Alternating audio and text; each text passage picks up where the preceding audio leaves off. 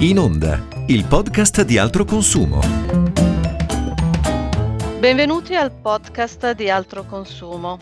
Sono Sonia Sartori, giornalista di Altro Consumo. Oggi con Maurizio Garbin, coordinatore delle analisi di mercato dei prodotti, parliamo di acquisti sicuri. Quando decidiamo di comprare un prodotto, dobbiamo fare attenzione a non prendere fregature, ad esempio pagandolo il doppio rispetto al suo valore e non dobbiamo farci incantare neppure dalle sirene della pubblicità e leggere sempre in modo critico le recensioni che troviamo online.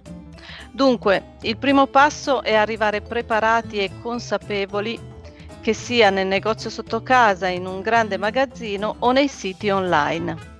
Partiamo dunque dagli acquisti online che nel periodo di emergenza sanitaria hanno avuto un'impennata. Maurizio Garbin, a cosa dobbiamo fare attenzione quando acquistiamo online? Quali sono i pro e i contro? Ciao Sonia, Beh, sicuramente pro degli acquisti online sono il fattore prezzo. Online è più facile confrontare i prezzi fra i vari negozi e possiamo avere una panoramica di quello che offre il mercato e quindi comprare un prezzo diciamo mediamente più vantaggioso. Da un'analisi che abbiamo fatto noi, circa nel 60% dei casi si può spuntare un prezzo significativamente più basso, di circa il 10% rispetto ai negozi tradizionali. Quello che finora diciamo ha frenato gli italiani nel comprare nei negozi online è stato che più che altro nel negozio tradizionale il prodotto lo ricevi subito quindi il pagamento è contestuale al ritiro del prodotto, mentre nell'online bisogna, tra virgolette, avere un po' più di fiducia, si paga prima e il prodotto arriva eh, dopo alcuni giorni.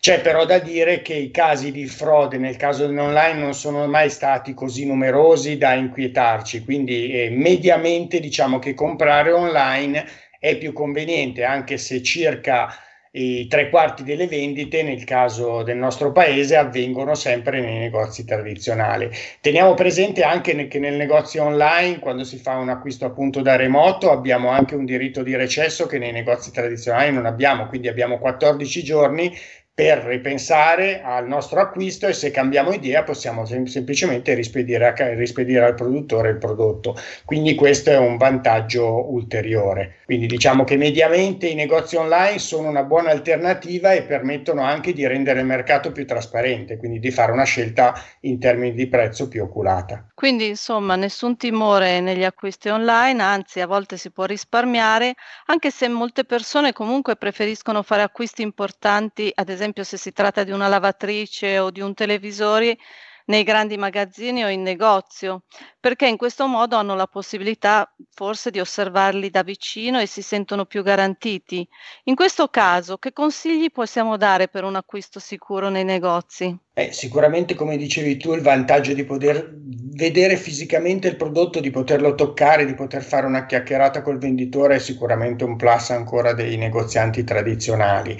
Eh, diciamo che in molti casi, penso eh, spesso alle offerte dei volantini, i negozi tradizionali hanno delle offerte a volte anche competitive, quindi possono essere ancora una buona alternativa. Un altro vantaggio contingente di questo momento, per esempio, è che se paghiamo con degli strumenti elettronici di pagamento possiamo anche usufruire del cashback, quindi risparmiare una qualche cifra ulteriore rispetto all'offerta già magari buona del negoziante.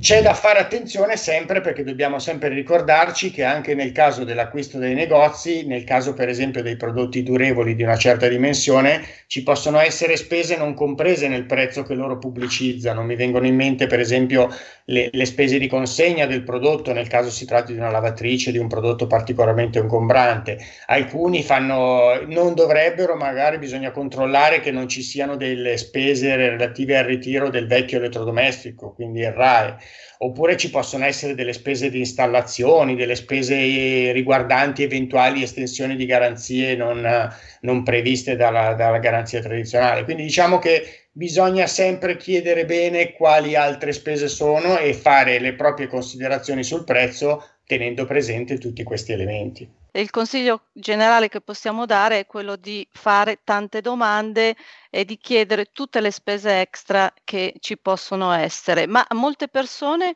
prima di fare un acquisto eh, guardano le recensioni pubblicate online sui prodotti. Ci si può fidare? Allora, diciamo che le recensioni rappresentano, hanno sostituito quello che era il vecchio consiglio dell'amico, che magari ci raccontava le sue esperienze con quel prodotto, che ci consigliava questo o quest'altro prodotto.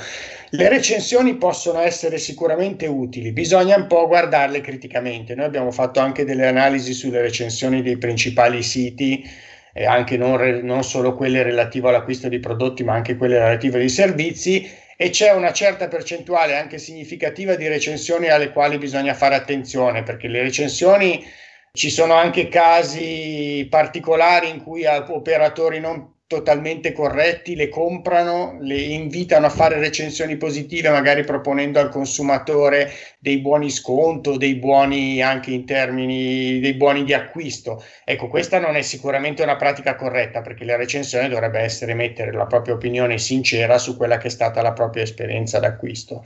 Diciamo che le recensioni, quello che bisogna fare attenzione maggiormente è controllare anche le numeriche delle recensioni, vedere come sono distribuite, andare a leggere nel dettaglio se spesso sottolineano le stesse problematiche per il prodotto, quindi leggerle un po' criticamente.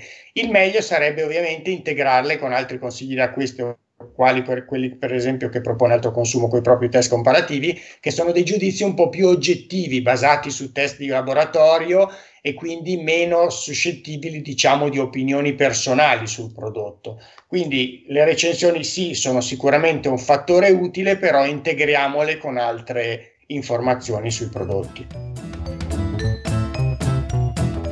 Adesso apriamo una finestra sui prodotti ricondizionati perché è un'altra possibilità che oggi ha il consumatore per risparmiare. È una buona scelta e in caso di acquisto online cosa significa rivolgersi a un sito affidabile? Come riconoscerlo? Allora, per quanto riguarda i ricondizionati, sì, sono un fenomeno degli ultimi anni, eh, possono essere una buona alternativa di acquisto. Un prodotto ricondizionato non è semplicemente che un prodotto che è stato usato, tra virgolette, poco, che è stato praticamente rimesso a nuovo dal produttore e dal venditore. Pensiamo ai resi che vengono fatti agli acquisti, ai negozianti online, loro non fanno altro che ricevere questi resi, controllare che i prodotti siano stati effettivamente non usati e magari, visto che non possono rimetterli in commercio come nuovi, li rimettono in vendita come ricondizionati. Quindi rappresentano delle buone opportunità di risparmio, bisogna però sempre tenere presente che un prodotto, acquistando un prodotto ricondizionato si rinuncia a qualcosa.